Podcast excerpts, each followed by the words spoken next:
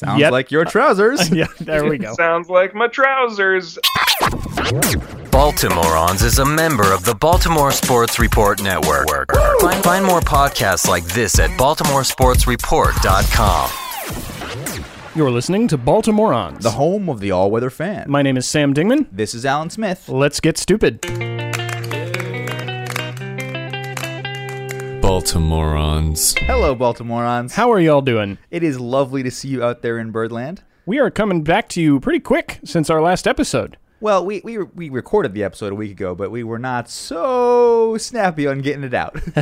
but now we come to you with a 10 game. That's right, a double digit division lead on the American League East. That's right. I have literally never been able to say those words in my life. Welcome, ladies and gentlemen, to episode 106 of Baltimoreans. We have got a fantastic show for you tonight, folks. In a few minutes, we'll chat with Baltimoreans' favorite Ben Maston, who joins us tonight to give a Yankee fan's perspective on the current and future state of Bomber Nation. Now, some quick thoughts about the phrase Bomber Nation. One, how is there not an 8 bit Nintendo game called Bomber Nation? Also, it's very close to abomination. And that was going to be point number two. All right, excuse me for stepping on point number two. oh, no, no, no. I, I'm happy to know that we're, we're synced up. In in in agreement. Now, ladies and gentlemen, no episode of Baltimoreans would be complete without our most popular recurring segment, the Andy Van Slyke Franchise Report. It's kind of fun, Baltimoreans, to stop every once in a while and marvel at the number of once great players who brought their careers to Baltimore to die. Ah. Van Slyke, the pride of the early 90s Pittsburgh Pirates powerhouse, by the way, try to say Pittsburgh Pirates powerhouse three times fast. Van Slyke posted a laughable 159, 221, 317 triple slash for the 95 Birds, joining an elite coterie of washed up wallopers in the Orioles Hall of Lame.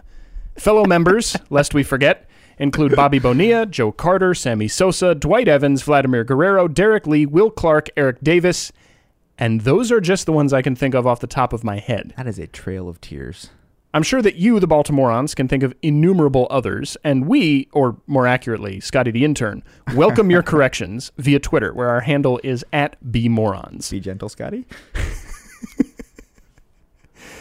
The sad fact, well, one of the sad facts, is that there was every reason to believe Nelson Cruz might have joined this list entering the 2014 season. I think a lot of us felt much better about the notion of Kendrys Morales.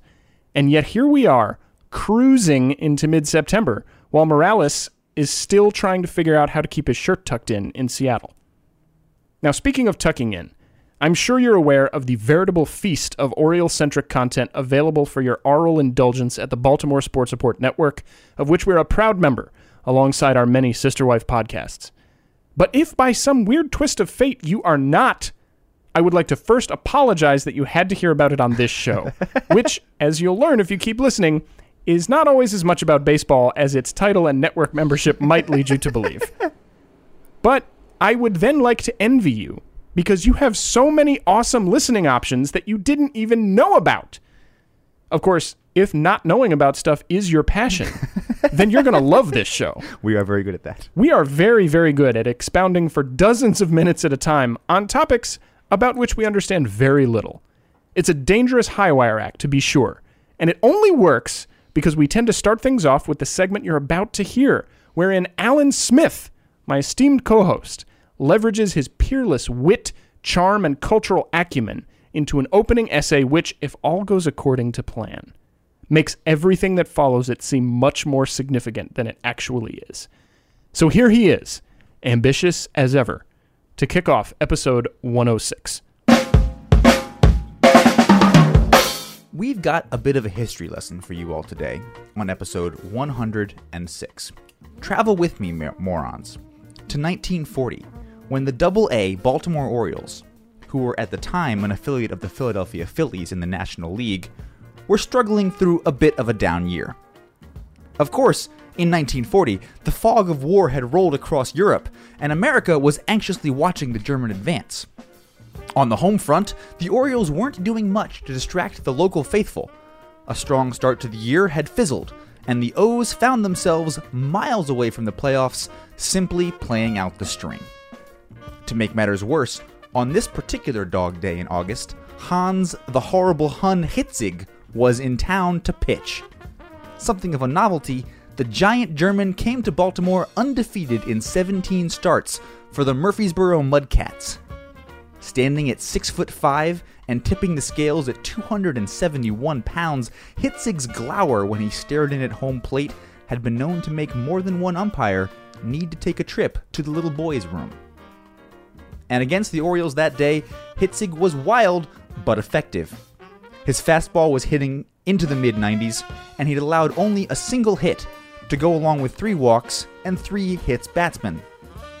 He'd also provided all of the Mudcats offense himself with a screaming double that scored two in the top of the fifth. So, two to nothing in the bottom of the ninth inning, Hitzig managed to strike out the Orioles' third baseman, Skeeter Winfield. But then an error allowed Biff Rickles to reach first, and Hitzig beamed John Crackerjack Walker to put men on first and second.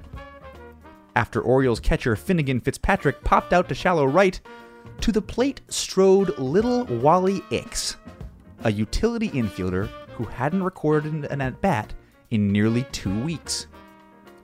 Ix, you see, had been off at basic training after enlisting in the Navy. He wasn't needed on deployment just yet, as there was no official war to send him off to, so he'd rejoined the team and had come into the game in the eighth inning when the Orioles starting second baseman Gene Corbett had gone down with a groin strain hustling to beat out a bunt. Ix, a nominal switch hitter, had never swung a good bat from the left side of the plate. He was hitting only 187 from that side on the season and had only reached 220 on his cumulative average.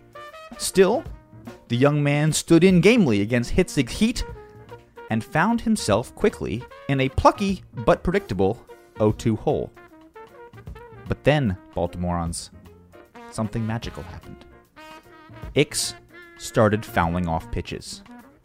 One, two, three, four fastballs in a row were spoiled by the diminutive swing of the 5 foot 6 Ix. After a ball which almost went over the catcher's head and all the way to the backstop, Ix then fouled off three more fastballs and a changeup for good measure. It was a warm day in Baltimore, as it often is in August, and Hitzig was starting to sweat under his giant German beard. Still, he used the 12th pitch of the at bat to move Ix back, thinking to force the little man into some happy feet, worrying about his own personal safety. Now, even on a 2 2 count, Ix fouled off the 13th pitch and then the 14th. The O's home crowd, perhaps realizing that they were seeing a battle that could proxy great or terrible things to come on the geopolitical scale, or because they'd all been enjoying the repeal of prohibition just a little too much in the summer heat, were on their feet now, cheering and clapping. The 15th pitch went into the seats. The 16th trickled foul down by the first base side. The Mudcats catcher signaled for a timeout and went out to the mound to calm Hitzig, who was clearly beginning to labor. Strike three was ruined yet again on the 17th pitch and the entire crowd roared as one as the 18th pitch went over the third base dugout and safely into the stands. The 19th followed, and the 20th. Even Orioles manager Floyd Chicken Neck Davis, a man who hadn't been seen smiling since 1934, had his cap off and was urging Ix on. Finally, finally, on the 21st pitch, Wally Ix smacked a ball over the head of the third baseman, who was so surprised that a ball was in play that he failed to get his glove up in time. The ball rattled into the corner and then ricocheted back into left field as Rickles and then Walker came around to score. Ix, in with an easy triple, decided to go for broke anyway and blew through the stop sign that Orioles third base coach Bert Buttersnap threw up. The throw came home, there was a collision at the plate, but the catcher held on and Ix was out. A perfect relay by Mudcats shortstop Red Wilcox had gotten him by more than a foot. The O's would go on to lose the game in the 11th, and Ix was eventually assigned to the USS Arizona, although he did manage to survive the horrors of Pearl Harbor the next year. But his tremendous at bat was commemorated the very next day by the Baltimore Sun, whose hawkish editor was well aware of the geopolitical significance of the match the day before. The Sun's sports page headline screamed, At least one Hun dreads Ix. At least 106? Is, is this thing on?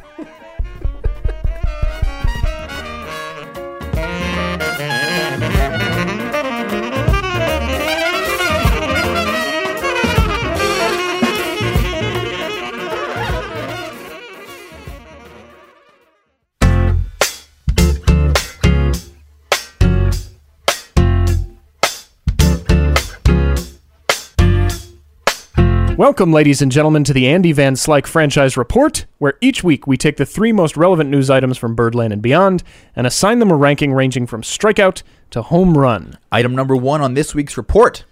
The Orioles' increasingly inevitable march toward the AL East title continues apace. But Baltimore fans collectively winced this week when shortstop J.J. Hardy was sent back to Baltimore for an MRI on his back. The initial results appear to be less terrifying than initially feared, but losing Hardy for the stretch run, and perhaps the playoffs, would obviously be a crushing blow. Sam, am I allowed to exhale yet? No, Shit. you are not allowed to exhale yet. Uh, the reason I say you're not allowed to exhale is because my ranking of this is one twitch of John Russell's eyeball. because John Russell's eyeball, as longtime listeners to the show are aware, I have a strange fascination with John Russell's eyes. I think they are windows to a simpler world. and I think the J.J. Hardy injury would be, if it ends up being more serious than it seems like it is right now, would be the first injury to befall the Orioles in 2014 that would make me scared that our preternaturally unbelievable pitching is not going to be enough to sustain us for the stretch run. I don't think it'll end up costing us the division title, but this team gets by on offense. It gets by on home runs. But in the in the few occasions when that hasn't happened, more often than not, especially lately, it's been clutch hitting from JJ Hardy. That is what has put us over the edge when we're not able to muscle up and just assault the other team with long balls. With that, it is also JJ Hardy's incredible defensive instincts, which have kept the infield as a functioning unit in the absence of Machado. And if we don't have Hardy also, it's not that I think Flaherty can't hack it in general, I think that. but he does not have JJ Hardy's sixth sense Yeah. for for playing shortstop at the major league level. He doesn't have JJ Hardy's uh, encyclopedic knowledge of every single opposing hitter's tendencies and ability to preposition himself.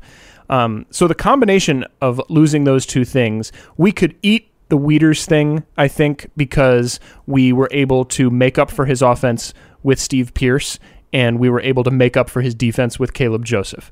We have been able to eat the Machado thing so far, I think, again, because we've gotten offense from some unlikely sources and because we've had JJ Hardy field generaling his his chiseled backside off for us.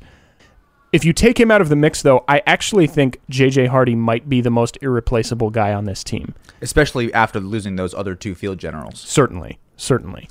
Yeah, I mean, I'm I, I'm going to totally agree with all those things. I'm going to give this the ranking of uh, watching a, an Orioles game and have them put the tarp on the field for a rain delay and then take it off and then put it back on and then take it off and then put it back on because this entire season has been waiting on pins and needles for MRIs. There's been there's been so many ridiculous like trips to Dr. Andrews and then not trips to Dr. Andrews and Wieters was going to come back and then he isn't and then Machado was going to be fine and now he isn't that I, I'm just I'm just terrified. I'm constantly terrified and it's ridiculous that if you were to have ranked all of the different injuries that were going to happen this year, I would have thought that a Chris Davis oblique and a Machado knee and a Wieters throwing arm would be significantly more important than JJ Hardy back spasms or a Steve Pearce oblique. Like, what the hell does a Steve Pearce oblique have to do with the playoffs? But it turns out that's another one of these high stakes MRIs that we've had to sort of sweat through as we were waiting to fear, hear what's going to happen going into the, the playoffs. And I do have a bit of a bone to pick with the Orioles uh, medical staff because while I totally understand Buck's desire to not give away any information to the opposition and keep them guessing up until the point when he publishes his lineup card, like the you know silver fox that he is, I I just I'm fucking sick of being told that everyone is a game away from returning when that is manifestly not the case. We sat here in the run up to this season talking about the mysterious nature of the Orioles medical evaluation team, and here we are at the tail end of the regular season talking about them again. Props on the Grant Balfour thing, though, guys. Nice job. They were right once, maybe they'll be right again. Item number two on the Andy Van Slyke franchise report Yahoo's Jeff Passan published a fascinating article this week calling for an updated approach to the wins above replacement metric that's become so prevalent in determining player value. Among the many intriguing points in the piece is the fact that the inconsistent way that war metrics evaluate defense results in valuations that increasingly defy logic. If asked to rattle off the 20 most valuable players of the 2014 season, I doubt most fans would name Jason Heyward, Brian Dozier, Ian Kinsler, Adam Eaton, or our own Stephen Wayne Pearce.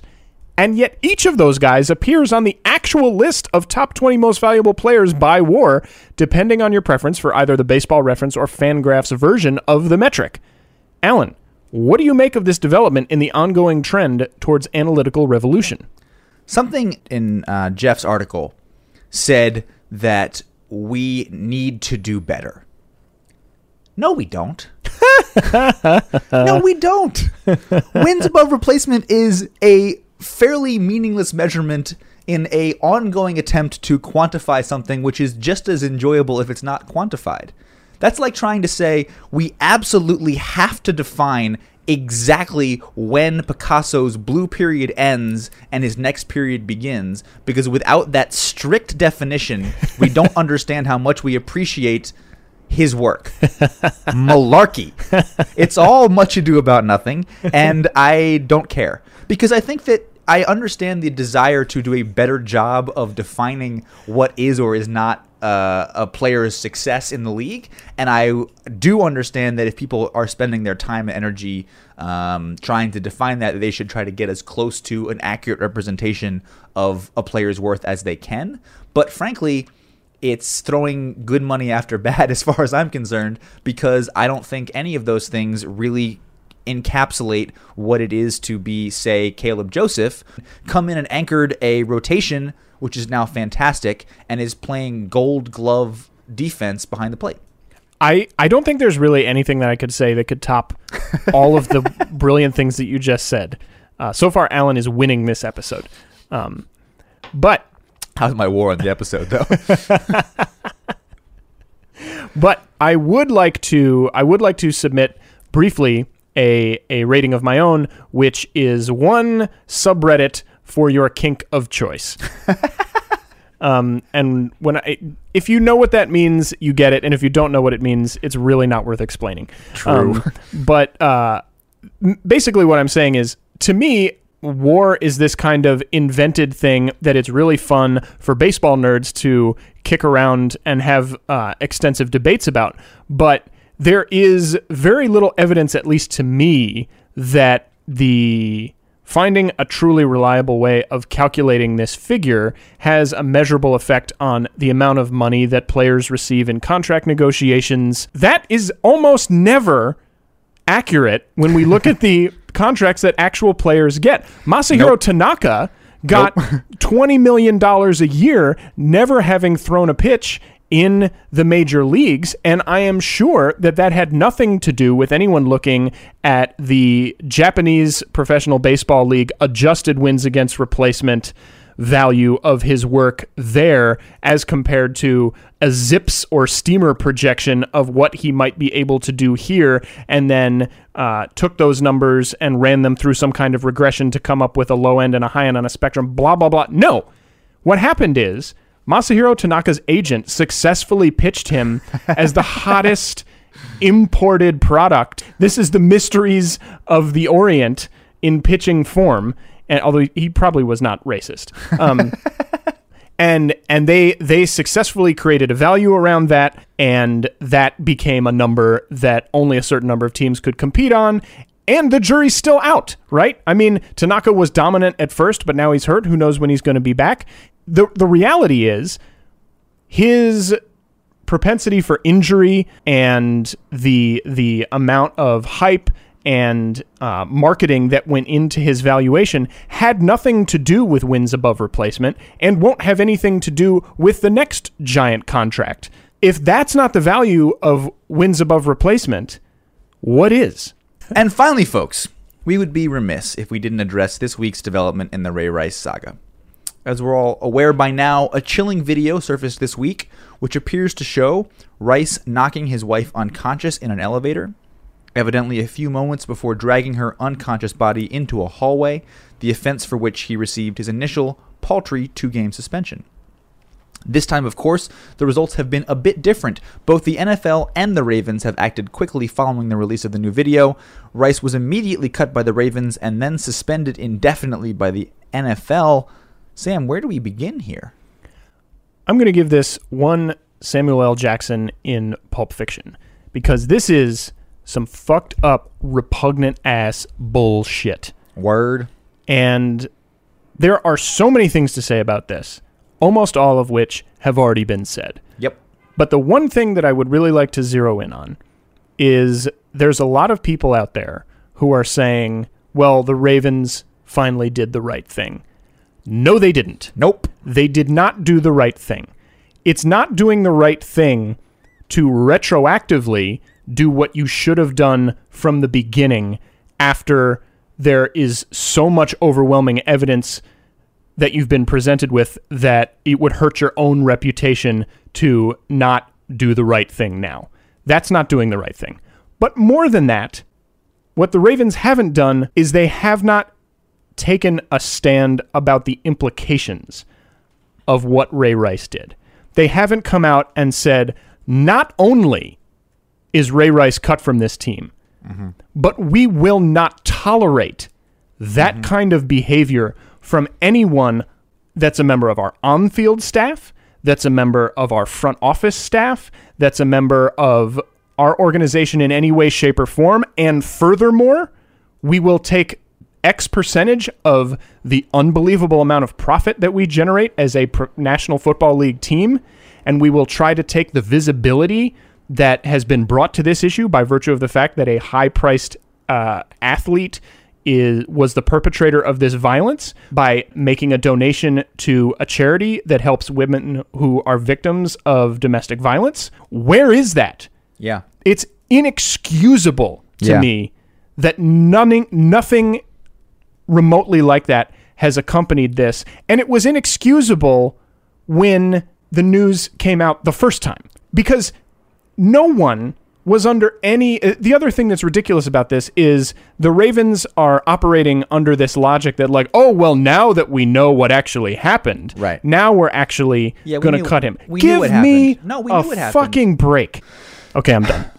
I mean, I, I'm going to give this a ranking of one uh, Jake English soapbox rant from yesterday's Bird's Eye View. It was very good. I would urge you all to check it out. Bird's Eye View podcast, one of our many sister wife podcasts. Also, specifically saying that not that he particularly has any interest in letting Ray Rice off the hook, but that nothing has changed, and that that's a very important point in how the Ravens didn't handle this in any way like he would want to want them to have handled it as a Ravens fan. I also just want to lift up um, the the new sort of why I stayed rhetoric, which is coming out of this, I think, which is something I would urge any listener to this podcast and probably listening to this podcast, you already know what I'm going to say. But uh, you know, I think the the thing that is being missed in all of this discussion about whether Ray Rice can continue to play football is Ray Rice's fiance, nay wife. Um, and she came out today. Uh, Janay came out today asking the, you know, saying that this has all been a nightmare and she wishes the media would just leave her, her and her husband alone and that they've already suffered enough and that why can't he play football?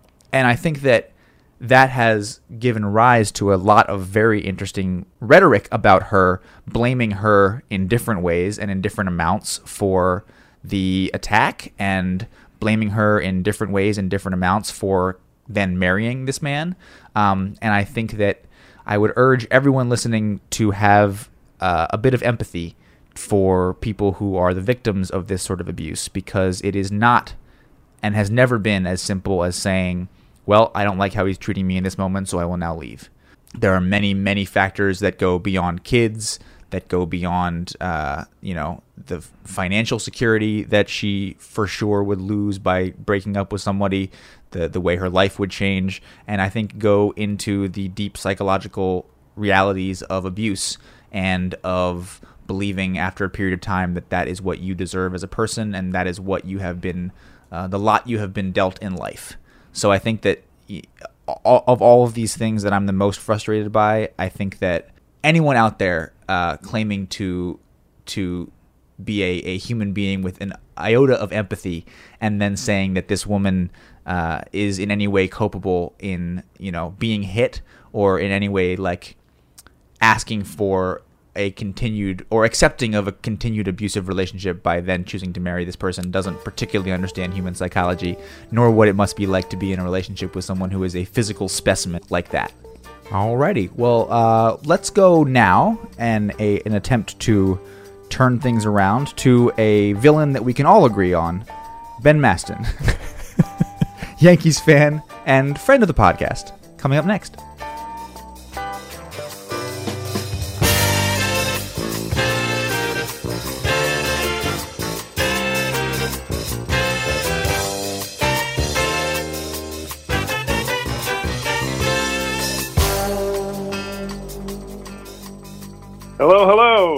Benjamin, Benjamin, Benjamin.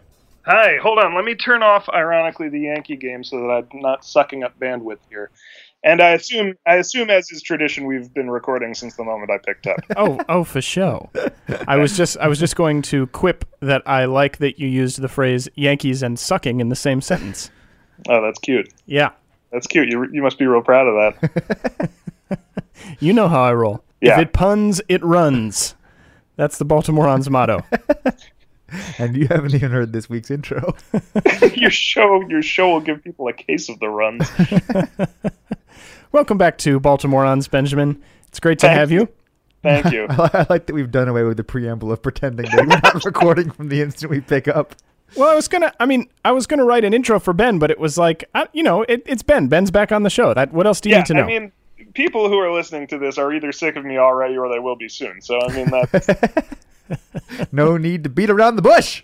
yeah. So so let's let's go ahead and jump right into it, Benjamin. Uh, the first thing we wanted to talk to you about this evening is, uh, you know, on this show and uh, you know on a, on a, a number of other non-Yankee independent media outlets, a certain amount have, of fun has been had at the expense of the Derek Jeter farewell tour.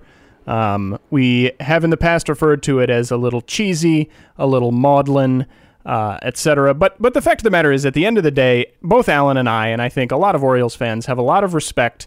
I'm sorry, a lot of re-to-pecked for Derek and everything he's accomplished. But I actually have not really gotten a chance to talk to any actual Yankee fans about your perception, not just of the farewell tour and how it's been handled, but also what are what are the emotions that you have about Derek retiring? Is it different than Mariano? How are you feeling?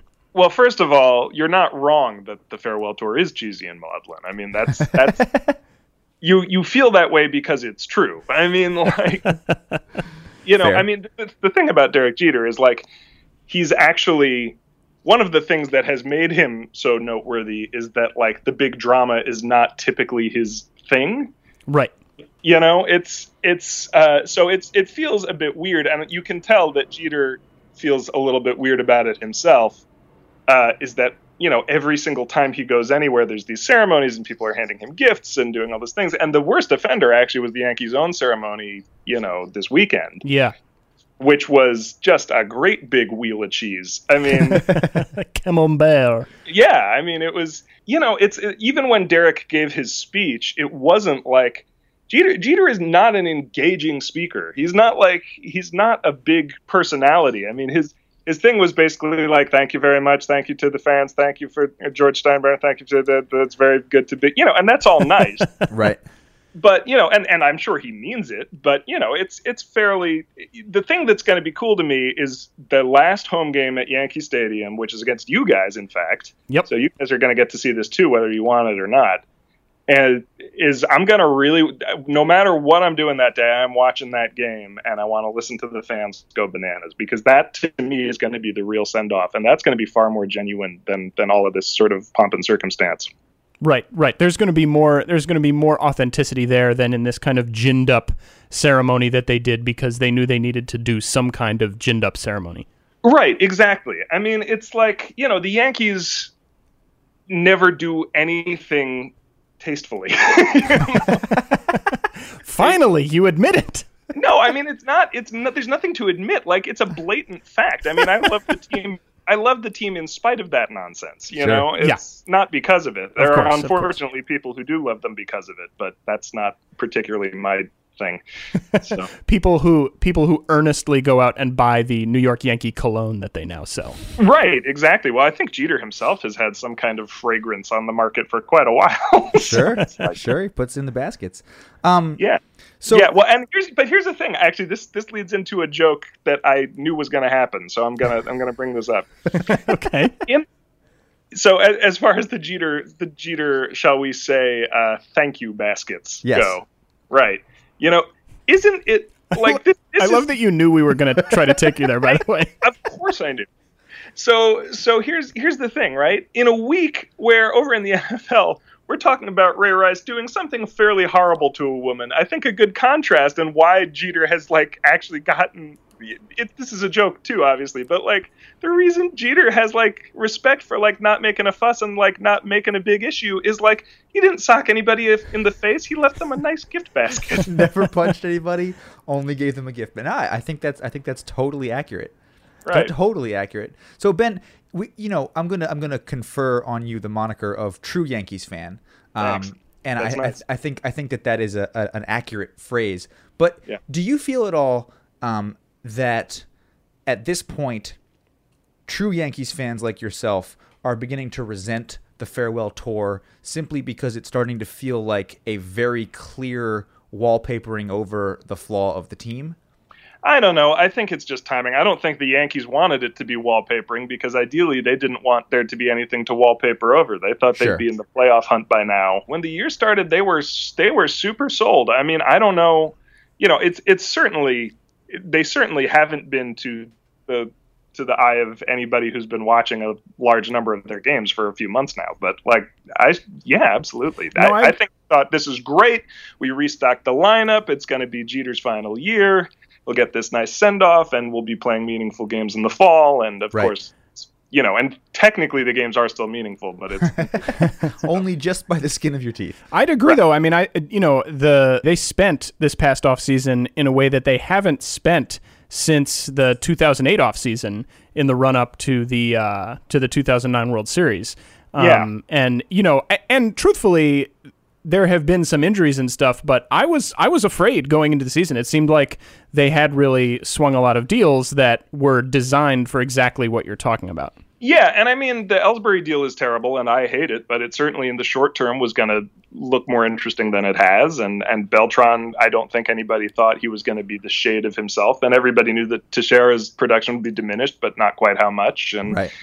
You know, and And I people don't thought think McCann anybody- was gonna McCann was Yeah, gonna pan out a lot better than he has. Where I think nobody could have called it. I think McCann is the one where that was one of the signings where I was like, wow, this isn't actually a vanity piece. This is actually something that could really help the team win. So this Uh, this gets us this gets us a little bit into our, our next question for you because another thing that we do love to lampoon the Yankees about is their flotilla of overpriced and rapidly aging free agents. Yeah. Um, if you could snap your fingers and jettison one of the, I would say, what's the plural of albatross? Albitri? Albitri, Albitri. The, the Albitri contracts. A murder the of albatrosses. currently have on their books. Which would you choose? And you can't pick A Rod. Well, I think A-Rod may take care of itself because I Really? you know what? We haven't heard a damn thing all year and I think the Yankees like that very much. I think that's And because they- for the last like three months, A Rod's been trying to grow a mustache and sneak in as like B Rod on some Yeah. AAA Yankees affiliate. what? Who? No, I'm I'm Balix Rodriguez. yeah, no. So I I think you know, God. I mean, whatever else you have to say about this year for the Yanks, and there's been plenty bad to say. You know what? A Rod hasn't been on in the mix at all, Yep, and that's no media. delightful. That's true. I mean, and maybe in arguably the f- one of not the first classy move of his entire career, but one of the few. He does seem to have recognized that this is Jeter's year to say goodbye, and it's not about his. I, I think that's giving him too much credit. I think he was. no, I'm serious. I think he was. I don't think he thought about that for a second. I, I think Sure. he was basically like, "Well, writing's on the wall. I'm going to have to sit out this year, so I'm. It, I might as well do it." You know. I. So, uh, um, well, I think McCann will actually bounce back, and again, I think he Yeah. remains r- retains the potential to actually be a useful piece because he's he's good defensively, and I think his his offense will return somewhat. Beltran, it's tough to it's tough to know what we're gonna get because of the injury, but he also is only on the books for a couple more years. I think it has to be Ellsbury. Yeah, Really? because he, Yeah. I mean, he in the later half of the season um, has been pretty productive. He has, and he's you know he's not been terrible all year, but he is not seven seasons worth of contract. Yeah. So you you think that you'd rather take Ellsbury and the and the looming you know the the one and a half or two more seasons you're going to get out of him over CC Sabathia, who may just not be a Major League Baseball pitcher anymore. That's true. I, you know, actually, you know, what's hilarious slash awful about that from a Yankee fan perspective is CC has been out of the mix for us for so long. I didn't even think about him. Yes. Yeah. Yeah. That's real. Um, You know, I'm gonna I'm, I'm gonna agree with you though. I to me, if if we're at we're at the Orioles we were talking about, I think I would go with Ellsbury also because to me, it's the Ellsbury one that's going to be the most impossible to move and Yeah. the least valuable in the like droopy last three year period of the contract. Because at least with Sabathia, you won a World Series and you got some unbelievably elite performance out of him oh, for you're as talking- long as are Oh, you we did. talking the life of the contract? or Are we talking you could axe tomorrow? Oh, Well, both. good- I mean, with CC though, I mean, you know, it's true. He was great until Yeah. suddenly he wasn't. You don't And you don't want so- to retroactively go back and remove the CC Sabathia legacy from the Yankees. He's been worth the money so far. Yeah, this is we don't have a we don't have a time machine here. Right. I mean, yeah. But if you're going to cut it right now, I, I, I have to I have to look at my boy CC. The, Yeah, the, man was born. Consider that too. I agree. He's he's 34 now. I'm 31, and when I moved too quickly getting on the subway, I hurt myself for four days. Right. You are also you are also and Alan, I love you, but you are no, no, and, and and I was going to acknowledge that I am not the the physical specimen that CC Sabathia is, but I'm just going to point out the recovery time doesn't get better as you get older. no, no it doesn't. It doesn't at all. That's absolutely true. Especially Yeah, when I you mean, it when really in addition to not being CC Sabathia, you you don't have whatever 4000 major league innings on your left arm. Right. that that is true.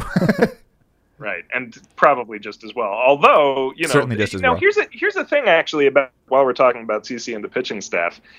In a weird way, the Yankees have actually pieced together a halfway decent starting rotation Sure. over the course of this year. Sure. I, you know, they they've their problem for the first time in quite a while has been they just can't score runs, and Mhm. you know they've they've had you know okay to above average pitching, which sounds like damning with faint praise, but it has kept a lot of the games close. They they don't get blown out a whole lot. The Yankees they tend to lose one or two run games. Yep. and it's and it's because they just can't get the extra guys across the plate. Yeah. I mean, you're you're talking to uh, a group of people who in the Orioles are putting all of our World Series hopes on okay but not great pitching. Right? Yeah, exactly. Well, and it's also you know it's really interesting to uh, read the articles that have been coming out coming out as the sort of like um, recriminations for the Yankee season begins.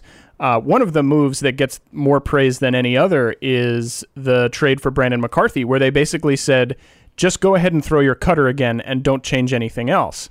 Yeah. And it's like night and day. McCarthy's been McCarthy. I, I don't know how the hell they figured that out, but he's been fantastic. You know, Capuano's been fine. Um, you know, Pineda's back, and he is no longer experimenting with adhesive substances, and so that's you know that's been that's been nice. Yeah. Um, Yeah. yeah, they but it the pitching has not really been their problem for the most part. So, what do you, as you look ahead to this offseason, uh, obviously another big spending spree, probably not in the offings, considering how well this last one worked. Um, Yeah. Well, although I think you're giving I think you're giving the Yankees ownership more credit than they deserve there. That's I true. mean, They're yeah, obviously going to be in the conversation for Scherzer. Obviously going to be in the conversation for Lester. So let's assume let's assume they do or they don't bring in another high-priced free agent starting pitcher. What, in your opinion, needs to change right away for the Yankees to contend again next year? It's tricky because I actually don't see them in such a great position for a couple of years. I mean, I think Right. they're going to be sort of in it because the AL East is more or less evenly balanced. Yeah. But um, I think I I think they need. Do you have a dog in your apartment? Wow, you could hear that? Yeah, I can hear that. No, that's from six floors down and somewhere across the street. Amazing. Uh, anyway, um, well, you're, you can ask me about the freight train in my apartment uh, in a little bit here. Anyway, uh, so this is all clearly a getting freight train in your Or- apartment? Yeah, I hope you have a rent dispensation for that. Is that is that a euphemism for your for your downtown bits? No, no, it's a euphemism for it's a non-euphemism for an actual freight train that goes within like you know a quarter mile of my apartment. oh, okay. So That's that's Anyway. comforting but less interesting. yeah, this is all gonna get cut, I'm assuming. So uh, yeah, what were we talking about? What what do the Yankees need to do to win next year? What do the Yankees need? Um, they, I would really love to see. They had terrible infield de- defense this year, which has stabilized somewhat uh, with the additions of Martin Prado uh, and uh, Chase Headley. Chase Headley, I don't know this off the top of my head, and I should, but I would love if it is his walk year for them to try to resign him because I think he's actually been a I think you have another year with him. Do no, we? he's he's free agent. He's Oh, really? a free agent. Yeah. I would really like to see if they can get him at like you know a, a, a decent price because he's been he's been a very good defensive first baseman who is you know unremarkable but fine defensive uh, offensively, and I think that's actually kind of okay. Yeah. You know, um, I think that would be a good thing. I, I'm sure I'm going to get if there's any other Yankee fans who listen to this, I'm sure they're going to jump down my throat about that. But I like Chase Headley okay. I, th- I think the Martin Prado acquisition was actually fairly savvy because they can use him in the infield uh, in a couple different places, and Yeah. you know. I think the uh, the the interesting thing about the Prado acquisition is that the Prado's other reputation besides versatility is being a really good clubhouse guy. yes, and with and I Jeter out of the clubhouse, there's going to be Well, a vacuum there. Right, and I think yeah, and there was even a little bit of one when Jorge Posada left as well because he was sort of another one of those guys. Sure. So I feel like yeah, they I I, I think that you know the, it's ironic because the Yankees sort of have this weird schizophrenic stance about the clubhouse, right? Which is on the one hand, it's like oh, we need clubhouse guys, we need leaders, we need Thurman Munsons, we need Derek Jeters, and on the other hand, they're like let's sign Kevin Brown, let's sign Alex Rodriguez, let's get all these guys. It's like guys, you got to pick one, you know. Right. I, I, I would really like to see them aim a little. This is, of course, never going to happen, but I would like to see them like construct a slightly more modest but more complete roster that looks more like a team uh, and doesn't have you know these huge splashy acquisitions unless they also happen to fill a need that we really do have. Right. And I think Tanaka and McCann were both good examples of those. Like we needed a fucking pitcher yep. and we and we needed a fucking defensive catcher who could also hit. And you know, historically, McCann has been that. So, having said all this, this is never actually going to happen. They're going to they're going to throw as much money as humanly possible at whoever the flavor of the month is, and the roster that takes shape will either be reflected of their success or failure based on that. So, All right. Well, final question for you, Benjamin. yes, Um, and it refers directly back to the freight train in your pants. yeah, thanks. Why haven't you married someone from the MLB singles powered by Match.com yet? Ah, yes. Well, so the longtime listeners to Baltimoreans will recall that the last time I was on the show, you guys and I were, were perusing the mat, the MLB singles powered by Match.com uh, sign up pages. Yep. At great length. at great length. Maybe more length than anyone wanted. And uh, Sounds Yet- like your trousers. yeah, there we go. sounds like my trousers. Um, so there's your. I There's your can't believe you haven't been getting any dates with lines like this.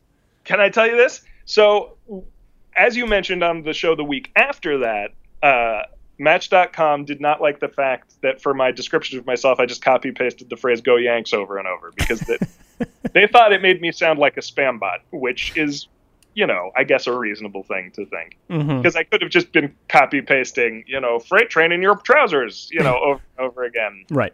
you know. Um, so now, so because of all that, we never finished the process, and my profile was never complete. But this hasn't actually stopped Match.com from telling me I have matches. ah, Really?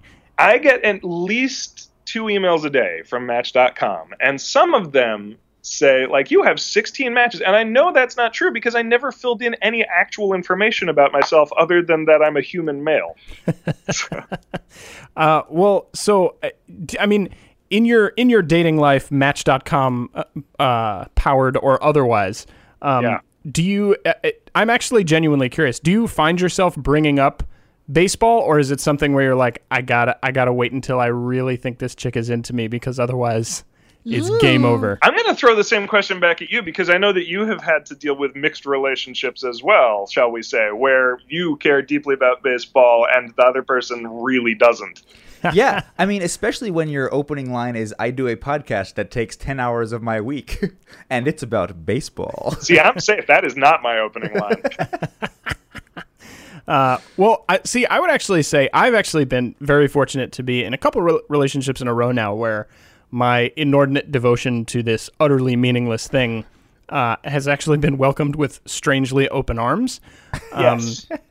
However, as I now unfortunately find myself staring out at a uh, broad vista of singledom again, uh, I'm I'm not really confident that I can set that as like a baseline qualification for my next bow. I don't think it's a bow if it's a lady. Who says it's going to be a lady? I'm a, I don't know. I mean, I'm in weird times here, Maston. we, we are your taking the snow globe. We are shaking the motherfucker. I look. I, I guess that. So we're really we're really taking a 180 in strategy. I, I guess. Well, So- I'll put it this way, and this is a sad note to end on. The previous strategy has not worked. oh no! Oh, Ben Oh, Maston. Uh, you can, I- wait, find wait, wait, him on. I before I sign off, can I say that if you want a, a real uh, a real good piece of baseball writing that that touches on what is has been very cool about Jeter, which is like the aesthetics of his game and the consistency and just the fact that he is a very very good baseballman is if you if you want a good piece of writing about that uh, Roger Angell, who is one of my favorite writers of all kinds, but of baseball stuff in particular, has a piece in the September 8th New Yorker about Derek, and it is a real good and very quick read. So right. people, if people are interested in that, that's a good one, and it's fairly free of the of the nonsense and overinflated Yankee crap. No, uh, no word on whether it's free of the overinflated New Yorker crap. It's real good. It's real good. It's real good. All right. Well, uh, Ben Maston joins us periodically here on Baltimoreans when we cannot find anyone else to talk to. I kid. I kid. No, I you don't have. That's not a joke. I know that that's a true statement. You can find Ben. Um, uh, well, you, you, you probably can't find him. Yeah. You can find yeah, you can find Ben on MLB singles powered by Match.com. However, you're going to have to look real hard because I don't have a picture. All right, Benjamin. We'll uh. talk to you again soon. All right.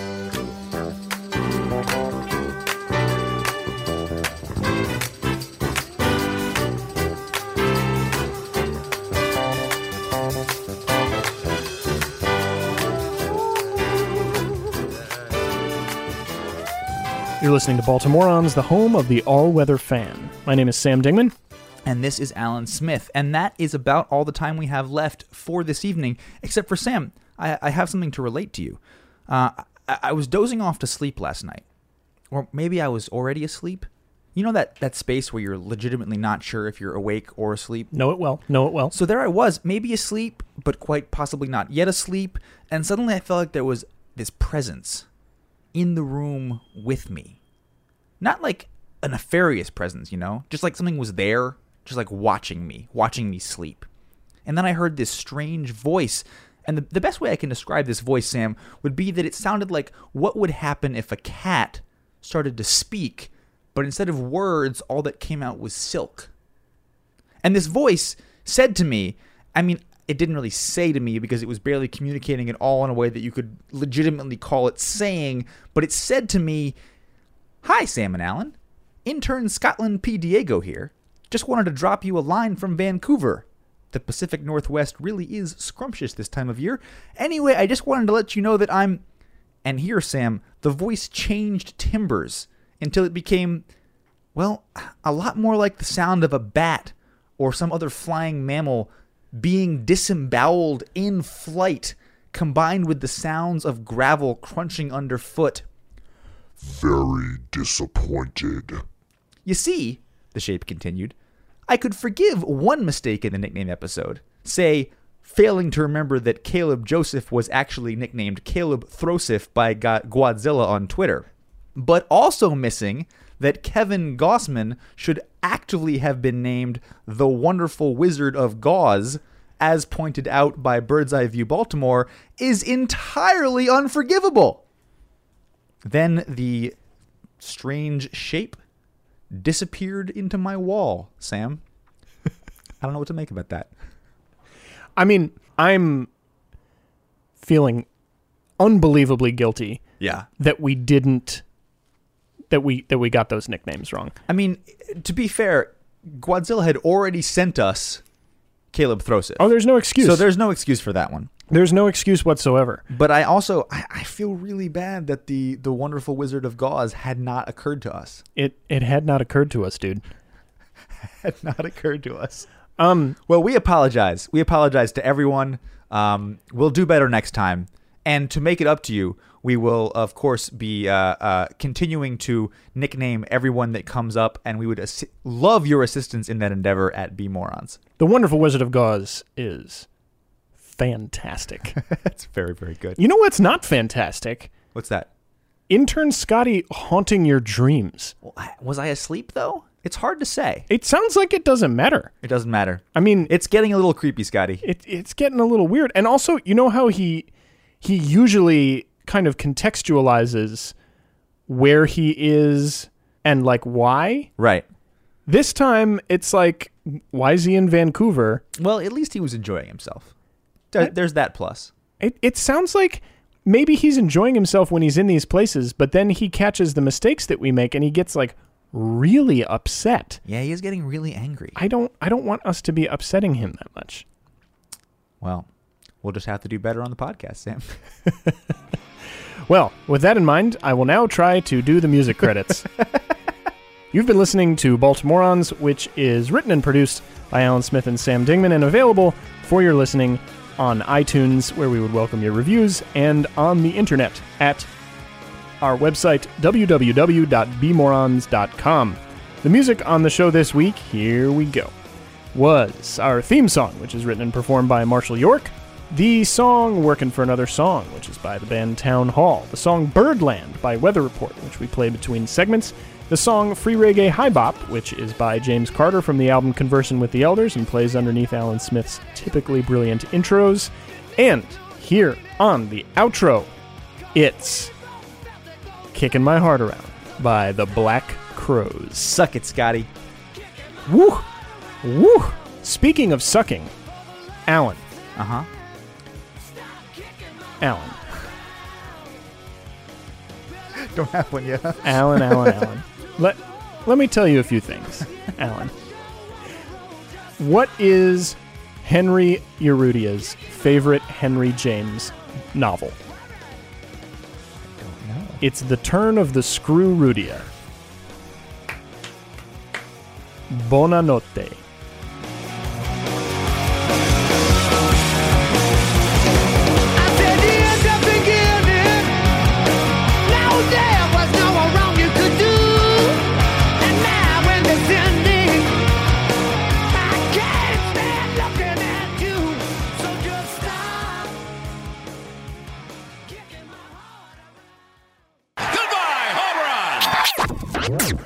Baltimoreans is a member of the Baltimore Sports Report Network. Find, find more podcasts like this at baltimoresportsreport.com.